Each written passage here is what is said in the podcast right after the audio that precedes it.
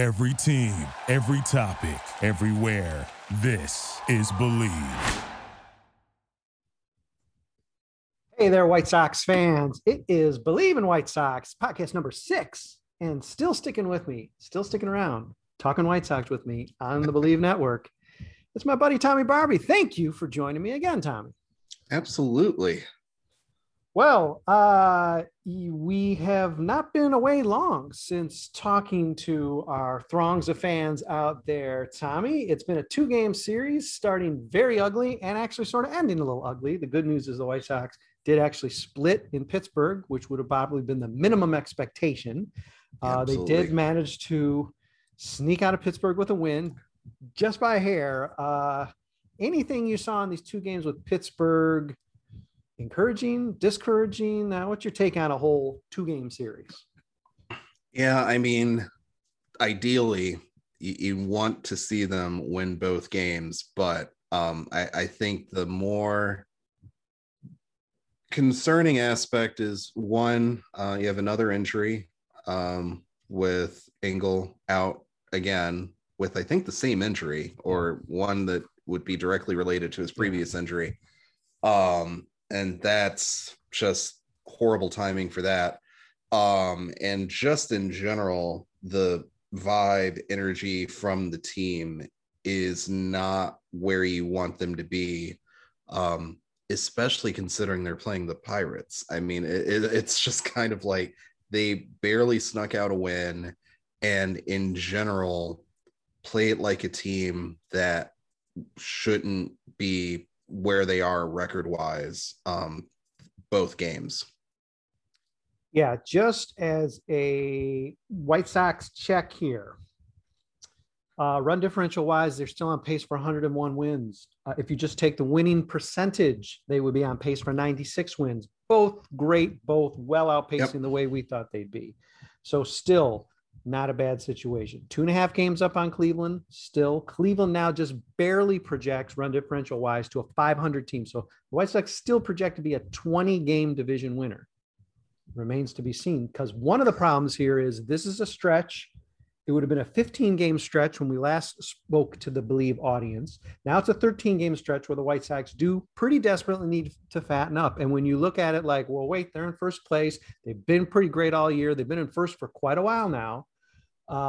What's the big deal? Well, after the All-Star break, the stretch between All-Star break and really probably start of September is a little rough. Yeah. And so that's a time where we might expect them to, I won't say 500, but that's not a stretch you're going to expect them to fatten up. These 13 games, you do want to see, I think we decided, Tom, we want to see them probably 5 games up on All-Star game day. Exactly. They got some work to do because Cleveland isn't exactly burning anything up. Both teams are sort of like shrugging their shoulders like, well, okay, who wants to win? This is a time coming up against Mariners, Twins, that, you know, this team's got to put some distance between them and Cleveland. Exactly. And there's really no reason for them not to at this point either, because, I mean, you're talking about teams that not only aren't great, but they're also hurt. I mean, you look at all the injuries that the Twins have been dealing with, like that's a very winnable stretch of games that the Sox are looking at. And you kind of hope they would have gotten off to a better start than this kind of meh start that they got with Pittsburgh. Yeah, it's easy to feel good riding high, like they can do no wrong. Everybody, there's a new hero every night. The rotation is just nails. But White Sox right now, just 4th in the American League. They were tops in the American League just a few games ago. 7th in Major League Baseball. You know, nobody thought they were going to be the best team in baseball. And probably talent-wise, they're not. Certainly healthy talent-wise, they're not the best team in baseball. No. But this is not the direction you want to be going at a time when the White Sox probably should be hold and serve. And yeah, they're going to have to dig pretty deep here. And I think something you said that's concerning is some of that body language, some of the visualizations we're getting from the Pittsburgh series, when I think the thing we were holding our breath on for Tuesday's game was, how's this team going to come out? And they came out, they came out flat. They ran into a pretty good pitching performance, but they came out flat because they got a good pitching performance from Lucas Giolito. and couldn't manage to dominate, even on the road, the worst team in baseball. That, you know, that's concerning. And you wonder now with another day off, this is a week, even though they're injured, to sort of like fatten up, get a little healthy, because they're not playing seven games in this week. Yeah. To hopefully regroup again, come home. I know that helps, and really come out gangbusters, because they really need to. This is a time. I mean, people can listen and say, oh, geez, man, these guys, they're just not going to be happy. But this is time to get a little fat, because leaner times are coming. They got a rough stretch, and even what looked like an easy stretch in September. I know there's a Boston to the other Boston series and stuff. Yeah. Maybe isn't as easy as we first thought, because some teams are sort of shuffled up. Boston's a better team than us right now. They are. And, you know, I think the other part too is that even the game that the Sox won, that should have been a blowout. Yeah. I mean, you're talking about Chase DeYoung, who hasn't performed well at all this season, and the Sox could only get a handful of runs off of him. And I mean, there were pitches, because Frank Thomas was announcing, it sounded like he wanted to get out of the booth and swing at the pitches. They were so easy to hit. And it was just the Sox batters time and time again, just fouling off. And just their timing is just a little bit off. But then what's getting concerning is that you're seeing guys that are normally more aggressive taking strike three. That might be close pitches, but it's still just kind of that apprehensive approach that the Sox aren't usually known for. And you're seeing guys like Moncada strike out looking a lot more than he had been. And that's where it's like, okay, are they starting to second guess themselves? Because this really isn't the time to be doing that. Frank realizes he actually looked at the White Sox depth chart. He realizes he is first on the designated depth chart. So he's he should be. You know, he's like, wait, if I talk this the right way, don't be too pushy. Maybe come in at a major league minimum. They'll let me in. I could be playing again, because he might still be maybe one or two. And it is concerning. Concerned at all what you've seen of Yoan Moncada in this recent stretch? He seems to get a lot of criticism. There are people who are even arguing he's not having a good year, which is plainly not true. Yeah, that's not true. But we're seeing some defensive lapses, as you're pointing out, at the plate. He's just had a weird stretch, and he's really our guy. I mean, maybe it wasn't supposed to be, because Luis Robert was maybe supposed to be pushing him for, say, a WAR title on the team, maybe even Aloy. Although I guess that depends a lot whether he's in the field. But you know, he's really he's sort of our glue. I don't think it's a lot to, I think it's too much to expect maybe Tim Anderson to outperform Yoan Moncada from a WAR standpoint. So if he's flagging, you just wonder if the whole temperature of the team changes when he is even flagging. And that's a concern for me. I would agree. I think the other thing that has been interesting is that as a team, maybe it's not a surprise given the injuries, but the Sox are not, you know, they're not a home run hitting team, and that's fine. You don't have to be, but in lulls like this, you get the sense that they're trying to hit home runs. They're trying to pull the ball a lot, and they are striking out, popping up, all that because of it.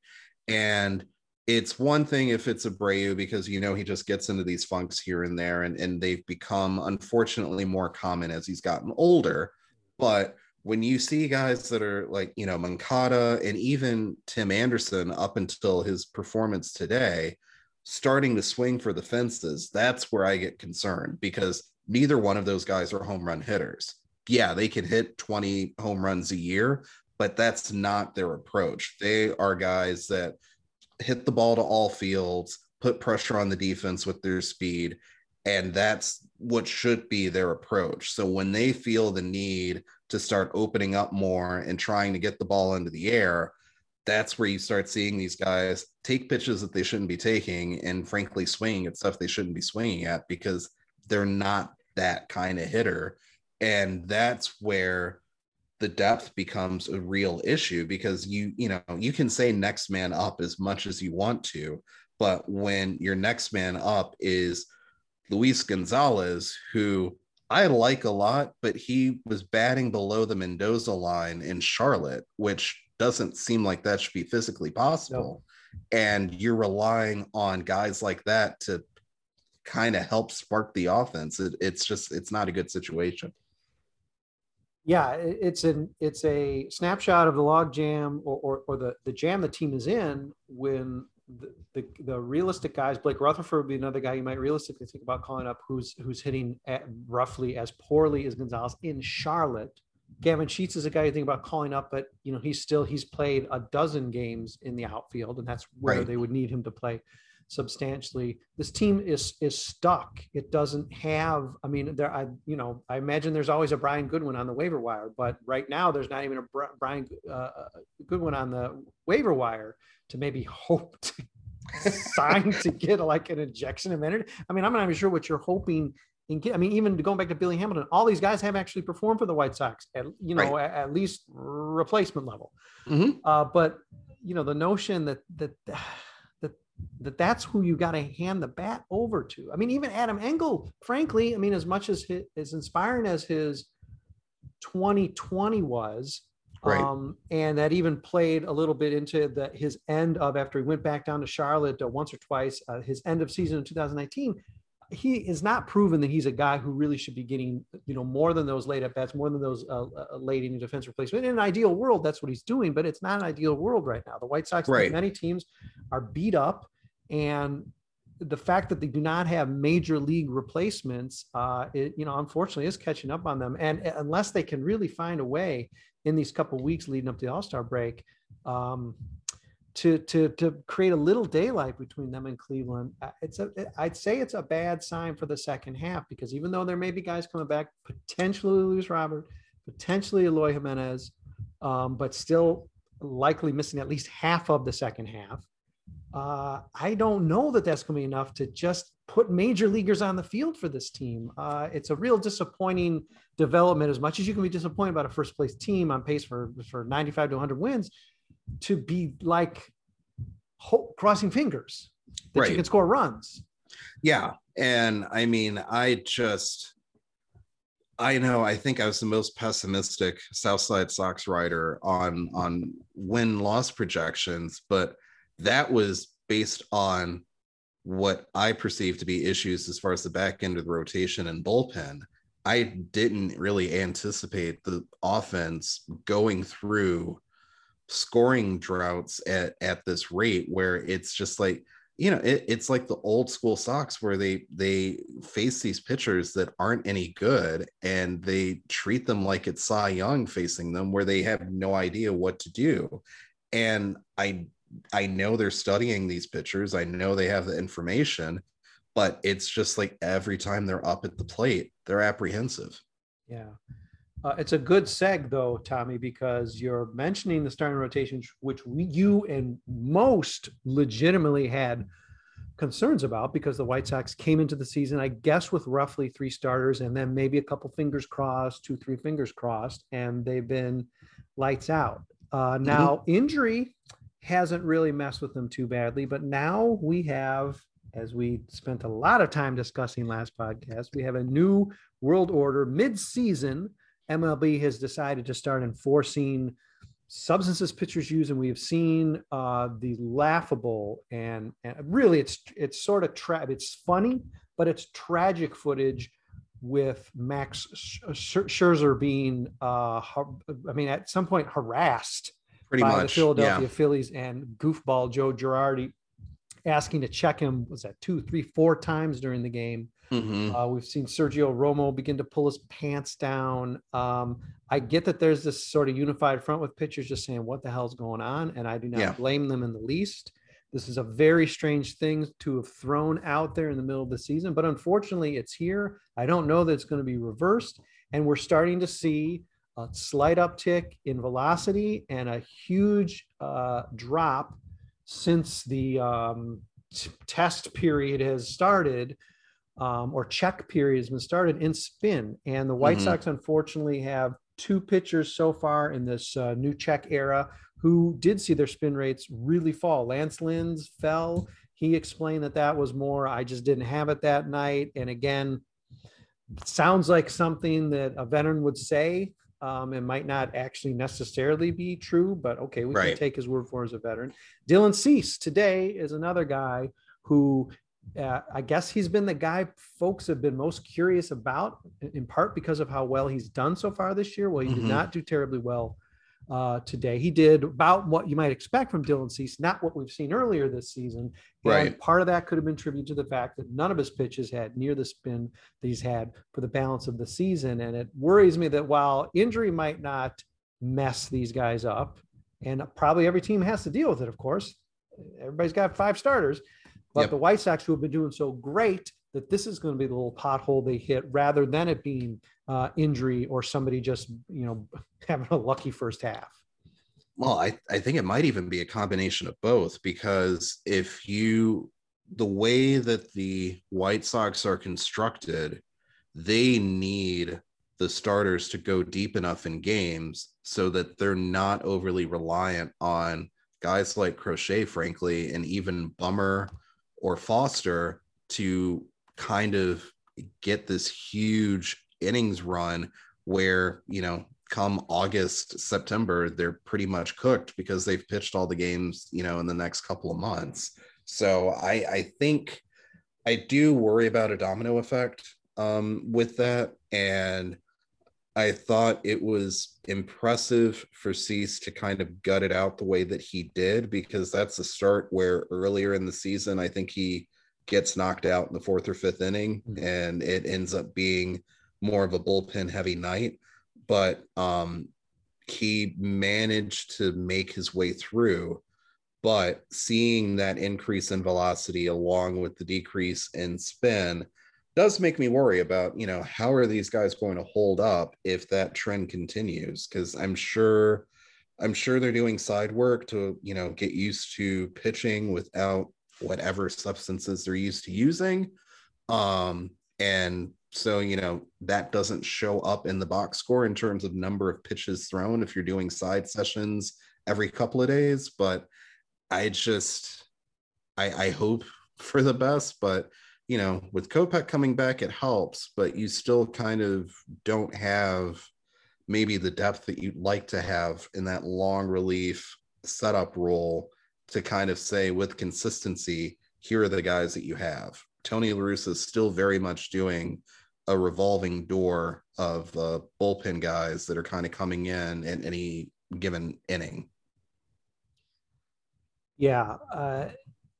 It's a nice combination of veteran arms and younger arms. You can't say, well, these guys are going to be lost, even being challenged to do this midseason, that some of them should not have a problem. I would assume a guy like Lance Lynn is going to be able to adjust pretty well, and maybe Lucas Giolito as well, and Keuchel. But just the idea that, I mean, let's just take a step back and discuss the sort of the larger notion of the idea. Again, we touched on it last time, but the idea that you're going to start applying a different set of rules. And I mean, let's make it clear that some of this stuff, something for the, I mean, rosin has clearly always been around. Something for the hand is necessary for grip. And now to manipulate for the spin and so forth.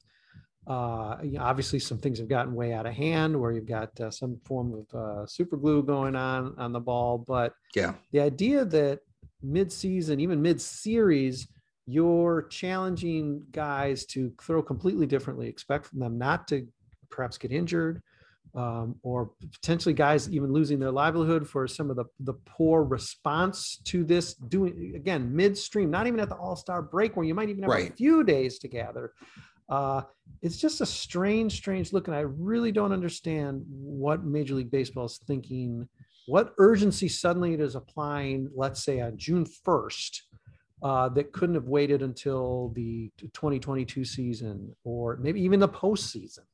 Yeah. I mean, I don't understand the application of this at all. And I think it makes it worse when you see things that happen, like with what happened with Girardi and Scherzer, where it's like, if a manager can repeatedly ask for a pitcher to get checked during a game, that's just kind of messed up, because now not only are you messing with the pitcher, you know, their mindset basically to try to pitch through the game, you're also completely derailing the pace of play, because every so often the manager's like, oh yeah, that curveball looked a little, I think there's something off there. Let's check him again. I know you checked him last inning, but let's go back out there. So unless they change it where it's at least like a challenge and maybe you get one or two a game, I don't know where the threshold stops, because the umpires aren't going to throw at a manager for having a pitcher checked repeatedly, because they clearly said,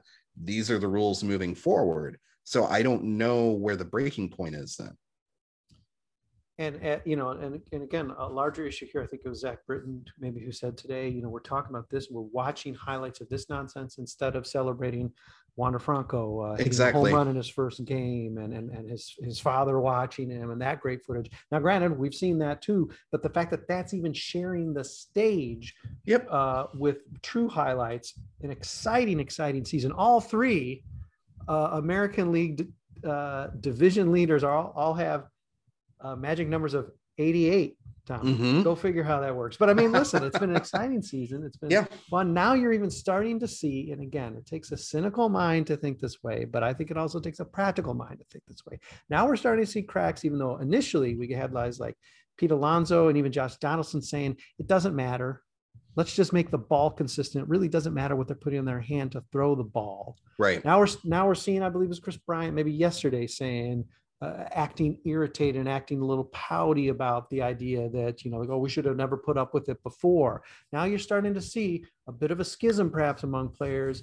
And I tell you, one possible explanation, and again, it's not a terribly fun one, but one possible explanation for this being thrown out in the middle of the season is there's a labor agreement up and we do not necessarily have a season in the books. And in fact, people are terribly cynical about a 2022 season. And the idea that management is above pitting players, and folks who are going to defend management are going to say, oh, come on, they're cheating. This is about the rules. Well, this is inconsistent application of the so-called rules that just have popped up at the start of June in a season that's otherwise been terrific. And geez, I wonder why. Well, and also it's just, yes, I buy that, but I only buy it as far as the caveat that, once again, Major League Baseball clearly made drastic changes to the baseball itself. And look no further than the fact that AAA is still using the juice balls from last year, and the offensive production is off the charts. I mean, you have people putting up video game numbers that probably couldn't hit anywhere else. And if you want, like, it's fine if they want to kind of cause a distraction by saying, oh, it's not the baseball that we doctored or changed or anything like that. It's really the fact that the pitchers are using sticky stuff. That's fine. But there is tangible evidence that is very much contrary to that whole rumor that MLB is trying to kind of create. I would like some of those video game numbers in Charlotte, please, Tommy. Could you get some of those sent to Charlotte? Because I'm not sure there are any other than Tim Beckham's a week that was truly a video game. Yeah. I haven't seen too many video game numbers, including the guys we're calling up to the major leagues, as if somehow they earned their way to the major leagues. All right, before we get to the fun latter half of the program, let's just break it down here. I did count incorrectly. There are 5 series left between now and the All-Star break, 16 total games. We have the Twins twice this home. We have a home series homestand. This last homestand before All-Star break is Twins and Mariners, and the White Sox wind up their first half traveling to Detroit, Minnesota, and Baltimore. Those are seemingly all very winnable games. What do we feel comfortable saying needs to be the White Sox result from those 16 games to feel good and to feel like they took advantage of what will be probably their easiest on paper stretch of the season? Of 16 games, I'm guessing you really feel like you want to take 11 of those? Oh, yeah. Even 12? Yeah. Yeah, I mean, realistically, the way they're playing right now, it might be closer to 10, and it'll be, this is where it's challenging, because the Sox, to me, if they let's say it's 10 wins, they're in limbo at that point in time, because anything less than 10, I think everybody starts hitting the panic button and saying, no, this team seriously needs to amp it up and they need help immediately. If it's 12 or 13, it's like, okay, things are all right. They're building up their lead. It's fine. In that 10 to 12 range, you're still where they are now, where it's like, yeah, they're good, but it doesn't feel like they're that good. And how much do you risk to try to make them better right now versus, oh, let's just wait until they're healthy again? Yeah, and this is scary. People say it's doomsaying. Okay, fine, but I'm just scrolling through there is not another gimme, and as if we can insult them with a gimme given we just split with them this week. We don't play Pittsburgh until the 31st of August. Now, there are Royals and Twins series in there, too. I see both of those teams as being feisty and dangerous. So in terms of what you might call gimme or an easy stretch, we don't have it until we're seeing Pittsburgh again. And we're in September, and then we get right back to the A's, Red Sox, Angels. They got to fatten up. Thankfully, the last week of the season is Rangers and Tigers. So if they really need to say, oh man, we screwed up, let's win 7 or 8, and of course, I think there's 12 games packed into that last Tiger series with some of the Tigers or Cleveland or both. I would say 11, 12 makes sense to feel good, not to feel like, hey, we're still in first place. It's going to be hard not to be in first place. Right. He says, not knocking on wood. But, that said, we don't want to just be in first place. Yeah, I can even imagine what people are going to say at the All-Star break. It's going to be, they're in first place. What are you complaining about? Like, right. Oh, come on. They're half game up in first place after what they just went through. But that's exactly... And that's exactly my concern, is that if you're looking at, let's say, 9 to 10 wins, they're a half game up going into the All-Star break. That's where, to me, it's like, okay, this team is good, but not great. Are you concerned enough? Like, is Rick Hahn concerned enough? Is the White Sox brass concerned enough to say, hey, we really need to make some moves here to get to that next level? Or are they just going to chalk it up to injuries and say, oh, well, the team's hurt, so we're going to extend the window another year and just say, because everybody was injured, we're not going to try to rock the boat too much. We're just going to add pieces here and there. Yeah. Yeah, we talked about it a few days back on the Southside Sox podcast, and that is this team has almost got two paths now. One is the path of just making the playoffs, which seems like that is fairly well in hand. Right. Granted, it's only 5 spots, 6. I don't remember what they even do with the tiebreaker game, but I mean, it's limited spots, but it seems very gettable for the White Sox. But then there's the other part that says, okay, what are you going to do when you do? Is this another season where you're just happy to get to the playoffs like 2020 was? And you could imagine, and it's not completely wrong for a Rick Hahn to say, listen, I'm not going to mortgage. I'm not trading Kopech to get Adam Frazier for a year and a half. Okay. Right. That's okay. That's reasonable. I think there's something between mortgaging the future and having to give away what premium talent you have left to get somebody in, particularly on what amounts to a rental contract, or maybe you trade some of that capital where you maybe don't need the help as well for a guy maybe does have still a couple, 3 years on the docket. But I don't expect him to just say, all right, Chip, whatever, I'm going gangbusters. I get it that they're still tiptoeing, toward that window. I understand. And there are guys out that are core players, not just inconvenient, not Dallas Keuchel maybe being a little banged up, but it's Luis Robert, it's Aloy Jimenez.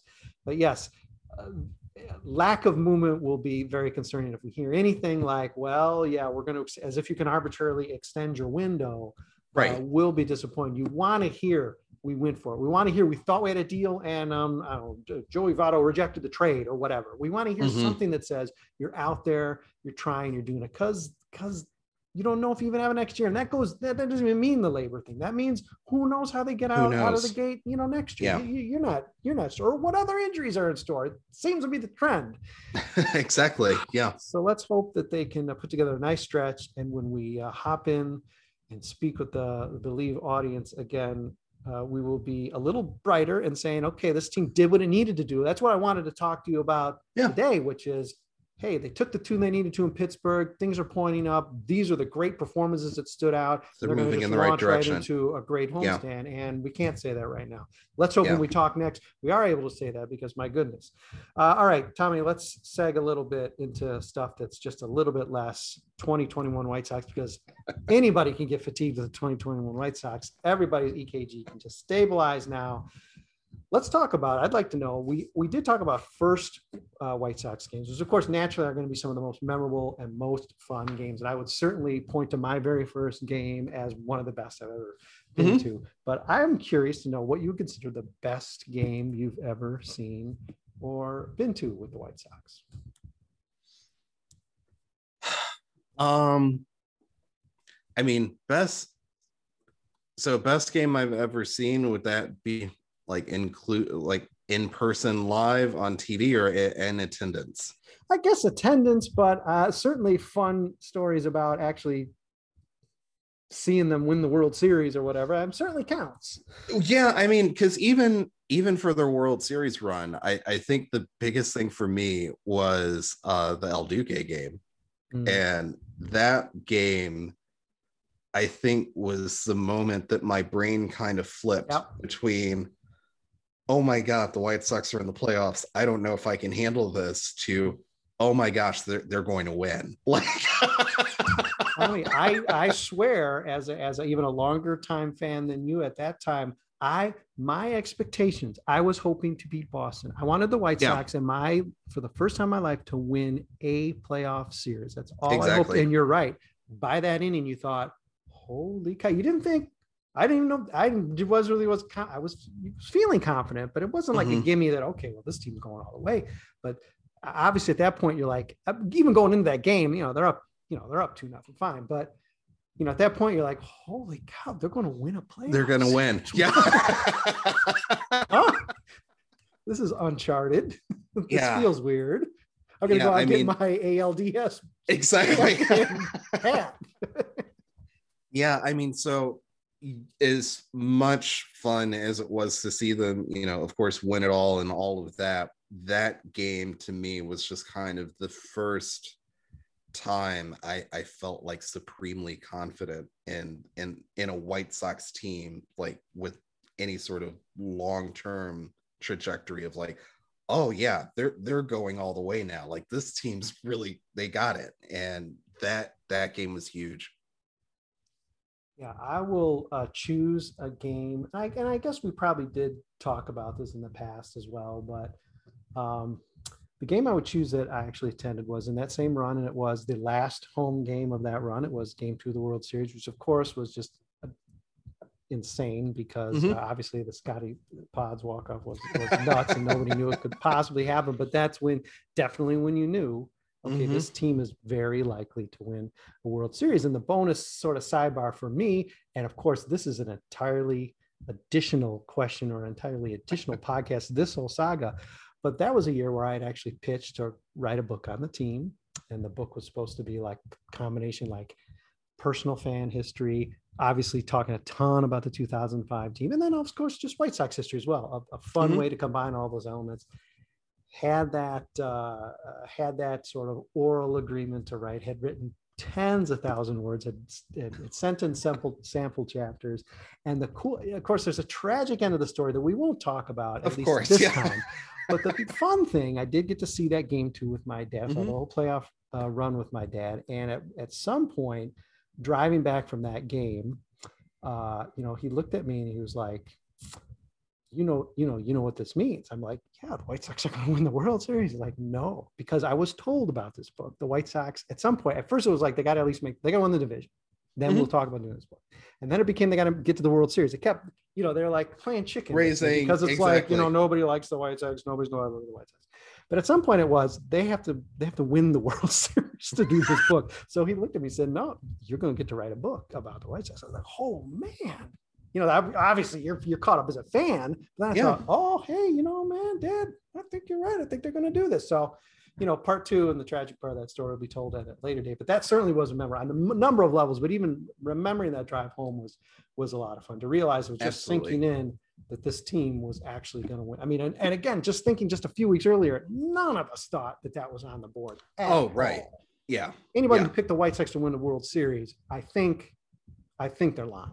You know, obviously exactly. People did, I guess. Yeah. But I can't fathom that. So just to be in that position and say, hey, oh my God, we're in a catbird seat of winning the World Series. We just got through like 2 games in snow. And right. How we're going to lose now. Mm-hmm. It was just amazing. So much fun. So that's probably one that jumps among many. You know, I know we've both seen plenty of games in person and on television, and a lot of tragic games. Probably more tragic games. Oh yeah. That's topics for the future. Let's move on past the actual Chicago White Sox. For those of you still listening, God bless you. And this is the fun stuff we like to talk about as well. I asked you a question, and I'm very curious because you usually come with very reasoned answers. I actually have put a little thought into this one as well. But my question to you was, in the realm of music, I'm curious to know what acts, what performers you feel you would have wanted to see more of. Maybe that band broke up, or that person retired or disappeared, or maybe, of course, in many cases there's tragic early demises as well. I'm curious who jumps to mind as someone you would have wanted to see more of in that context. There were a lot that came to mind. The answer that I settled on, that I mean, as a guitar player, and I'm still probably going to throw a curveball, Stevie Ray Vaughan for me. Wow. Because to me, he, from the beginning, of course, was an amazing talent, but the timing of his death was right when I think he started figuring out the artistry of what he could do. And as a songwriter, was miles ahead of where he started from. And I always think of it in terms of, he never really had that opportunity to be more than just a blues guitarist, and that to me has always been unfortunate.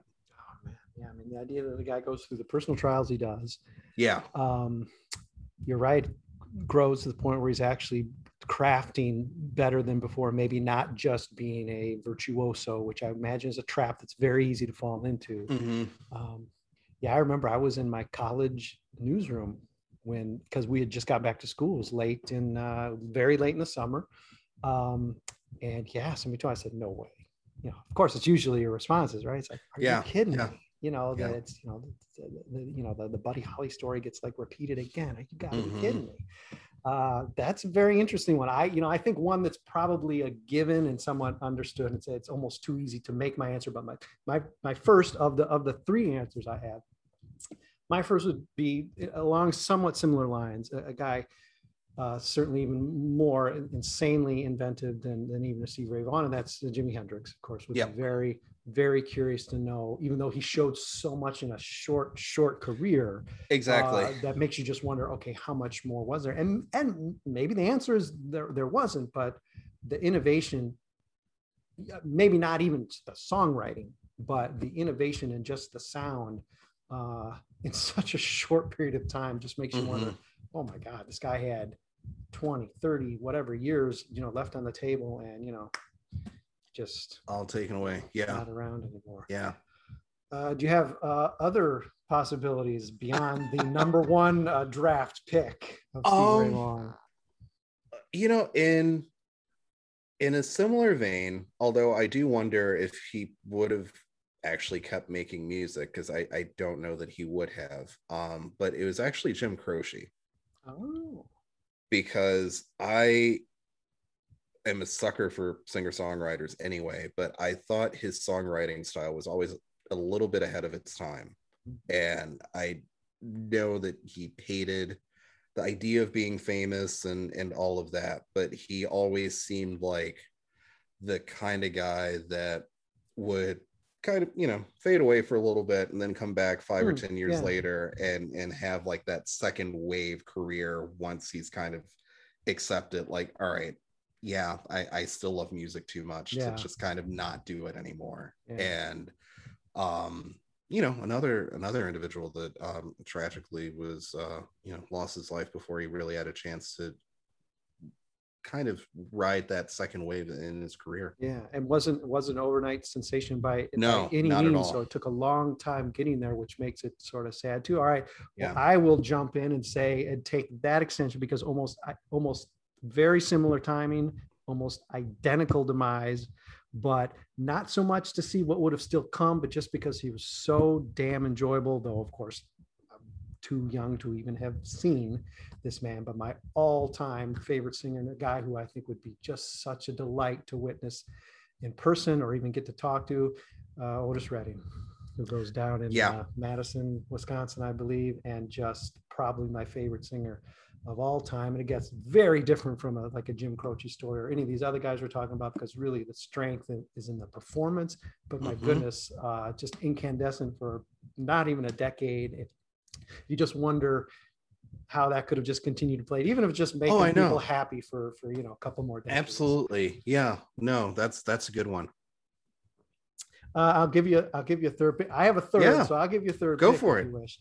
The one that I think is the most curveball to me, and it's got a similar to a Jimi Hendrix story. It's harder for me to project because this is definitely way before my time. But from what I know and from what I've seen from a very short career, it does seem like Buddy Holly would have done some really extraordinary stuff just in seeing where he started. And listen, I'm not necessarily a twangy, as much as I love Elvis Costello, I'm not necessarily a twangy, bespectacled guy fan, but just to see from where he started, which was nothing, just learning how to build probably a guitar, to the orchestrations he was doing, and the fact that he just seemed to be thinking in a much broader sense than any of those few of those other artists were thinking that way, because it just I don't think was the way people did things back then.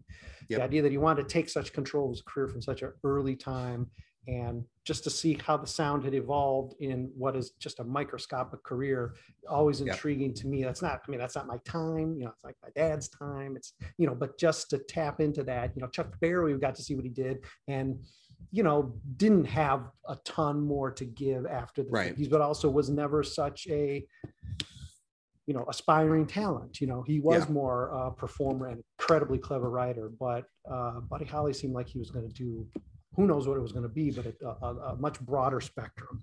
Absolutely. Yeah, I did have a third. My third one, I think, is only a curveball in that it's not necessarily that his career was cut short, but I think of Marvin Gaye because of the fact that he constantly reinvented himself.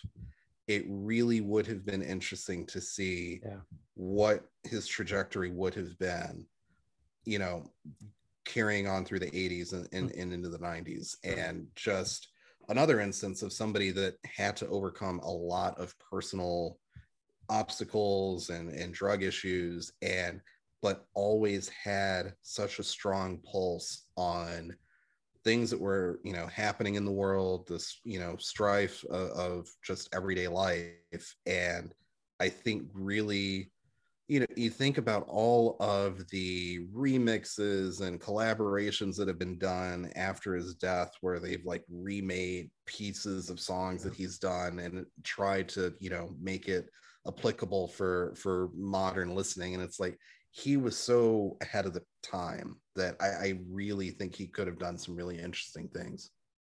Well, and the courage he had, and the fact that he was still, he was still part of the system. To think that as time went on, you had more ability to break out of that and make your own calls. And maybe he follows a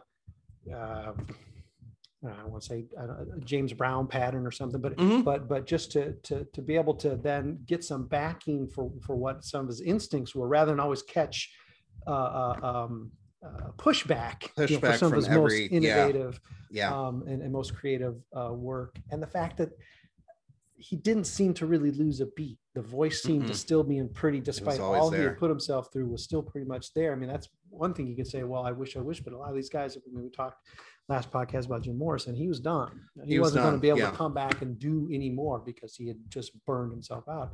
Marvin Gaye was not the voice, the instrument was not fried in the least. And I think that, yeah, there's probably a lot more to see from him. Even frankly, if he just went through the motions, it still would have been wonderful performance, but to know that maybe he could have dug deep and found, you know, an offshoot of what's going on, or or even some of his more personal projects that were still sort of in your face. Yeah. Yeah, absolutely.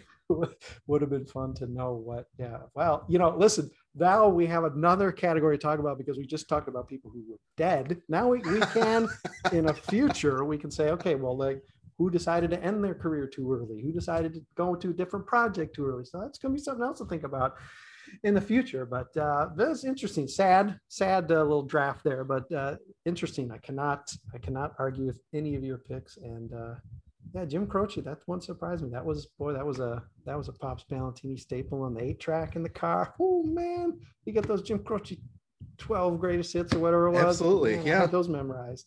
Yeah. All right, well, we have good bonus topics for future podcasts. We will be checking in probably not before the end of this next series coming up. We have an off day tomorrow and then weekend series. So maybe we'll try to hop on again sort of mid homestand, at the very least, probably by end of homestand, check in where this team's at to see how close they came to the 11 or 12 games we feel they need to win before the All-Star break time. Yeah, I hope. And yeah, listen, this team can, you know, they're the offense is struggling as it should be because they don't, you know, they don't have their guys. No. But they got to find a way, especially with the pitching they've still been getting. I know it's sort of, it's flagged a little bit, but generally it starts to build, been at least still competent, good enough. Yeah. If not pretty good. And, you know, the bullpen has not outright blown. There's been some bad performances, but the bullpen continues to be all right. Not enough to really outright lose games. There haven't been many games lost by, not as many games, it seems, lost by the pitchers as the hitters this year. And I know there's a reason for that because the hitters are more depleted than the pitchers, but these guys are in the major leagues. Exactly. Can't be just Yasmani Grandal being the clutch hitter. I don't even know who their home run leader is. It's like, what, 3 homers? They don't have a power guy. And you have to build a 40-man roster of guys that can appreciably play at Major League Baseball, you know, and that's where the Sox, as evidence, have fallen short. You're trying to say that Alex McRae should not be on a 40-man roster. Just saying, you know. Come on. Yeah, I mean, it really shouldn't just be like, it shouldn't be like the end of the baseball draft where the last 5 guys on your 40-man are just, you know, like the courtesy guys. Well, let's put Alex McRae on. Hey, you, go. Yeah. And it'd be nice if a couple of those were bats, but it's not how it works. And it's going to be a challenge. And, you know, when is the trade deadline has moved around. Is it end of July now? Or is it end of August now? End of July?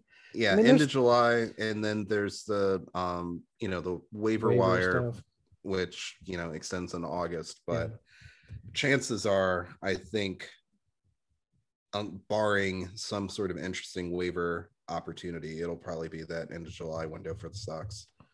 Well, 5 weeks to get something in that can shake up this team. And, you know, listen, not that we should hope for struggles in these last 16 games heading up the All-Star break, but, you know, even if they're just a little bit worse than we think, maybe it is just 9 wins. Maybe that's enough to spur something because, you know, the team does have to do something. It cannot rely just on Luis Robert coming back, who we don't even know was going to have a strong sophomore season. It seemed like it was promising, but we don't know if it was going to be like September 2020 or. And you don't know what kind of shape he's going to come back in. I mean, these are significant injuries that these guys are coming back from. And you have no idea what that's going to look like when they come back. So to assume that they're back at 100% or even 80% is a lot to ask. Yeah, a broken finger. Okay, maybe okay. The fact that Aloy's power is significantly coming from his chest, and that's what he ripped. The fact that Luis's value, 5-tool value, all stems from the core of his body, and that is ripped. Yeah, exactly. It is a lot to expect. And I know, again, it was another doomsaying thing where it's like, oh, well, these guys, you probably got to just take them out this season. Well, the truth is, I mean, aside from maybe some DH type duty, I still don't know that you can really count on these guys being, and maybe 75% of Luis Robert is better than Adam Engel starting in center field. It probably is, but it's not Luis Robert. Is it that much different? Field. Exactly. So, yeah. Boy, I look forward to a really good homestand so we can just have a happy podcast. Now, I don't know if we've had one yet. Exactly. That would be nice. That's what we're going to do. We're going to wish it into existence. A very strong first home series, or even first homestand. Whenever we check back in with you, Believe audience, we will. Oh man, we're either going to be cussing, Tommy, or we're going to be really happy. Riding high. Talk next. Let's not. I'm tired of this sort of middle thing where we got to bite our nails down to the nubs. It's not much fun. We've been doing it all year for some reason. Let's get a little bit of pad on that first place lead and talk more aggressively. Maybe I'll be looking at the schedule next podcast and talking about, oh man, yeah, we'll take 3 out of 4 Boston. Yeah, we're going to sweep Houston in that one. We're just talking better, and we'll figure out that maybe we're legitimately 105-win team. Let's do it. Let's go. Yeah. All right. Well, thanks everybody for listening. Once again, the scores of you out there listening, I know the numbers are growing as we speak. I love knowing that. We really appreciate you guys listening. Read both of our writing at Tommy Writes, and I write at Southside Sox. So be sure to check in on that to see what we're doing on paper, on the screen. And we'll be back at you in another 3, 4, 6, 7 games, talking more White Sox with you. Thanks everybody for listening. Thanks, Tommy. All right. Thank you. Thank you for listening to Believe. You can show support to your host by subscribing to the show and giving us a 5-star rating on your preferred platform. Check us out at Believe.com and search for BLEAV on YouTube.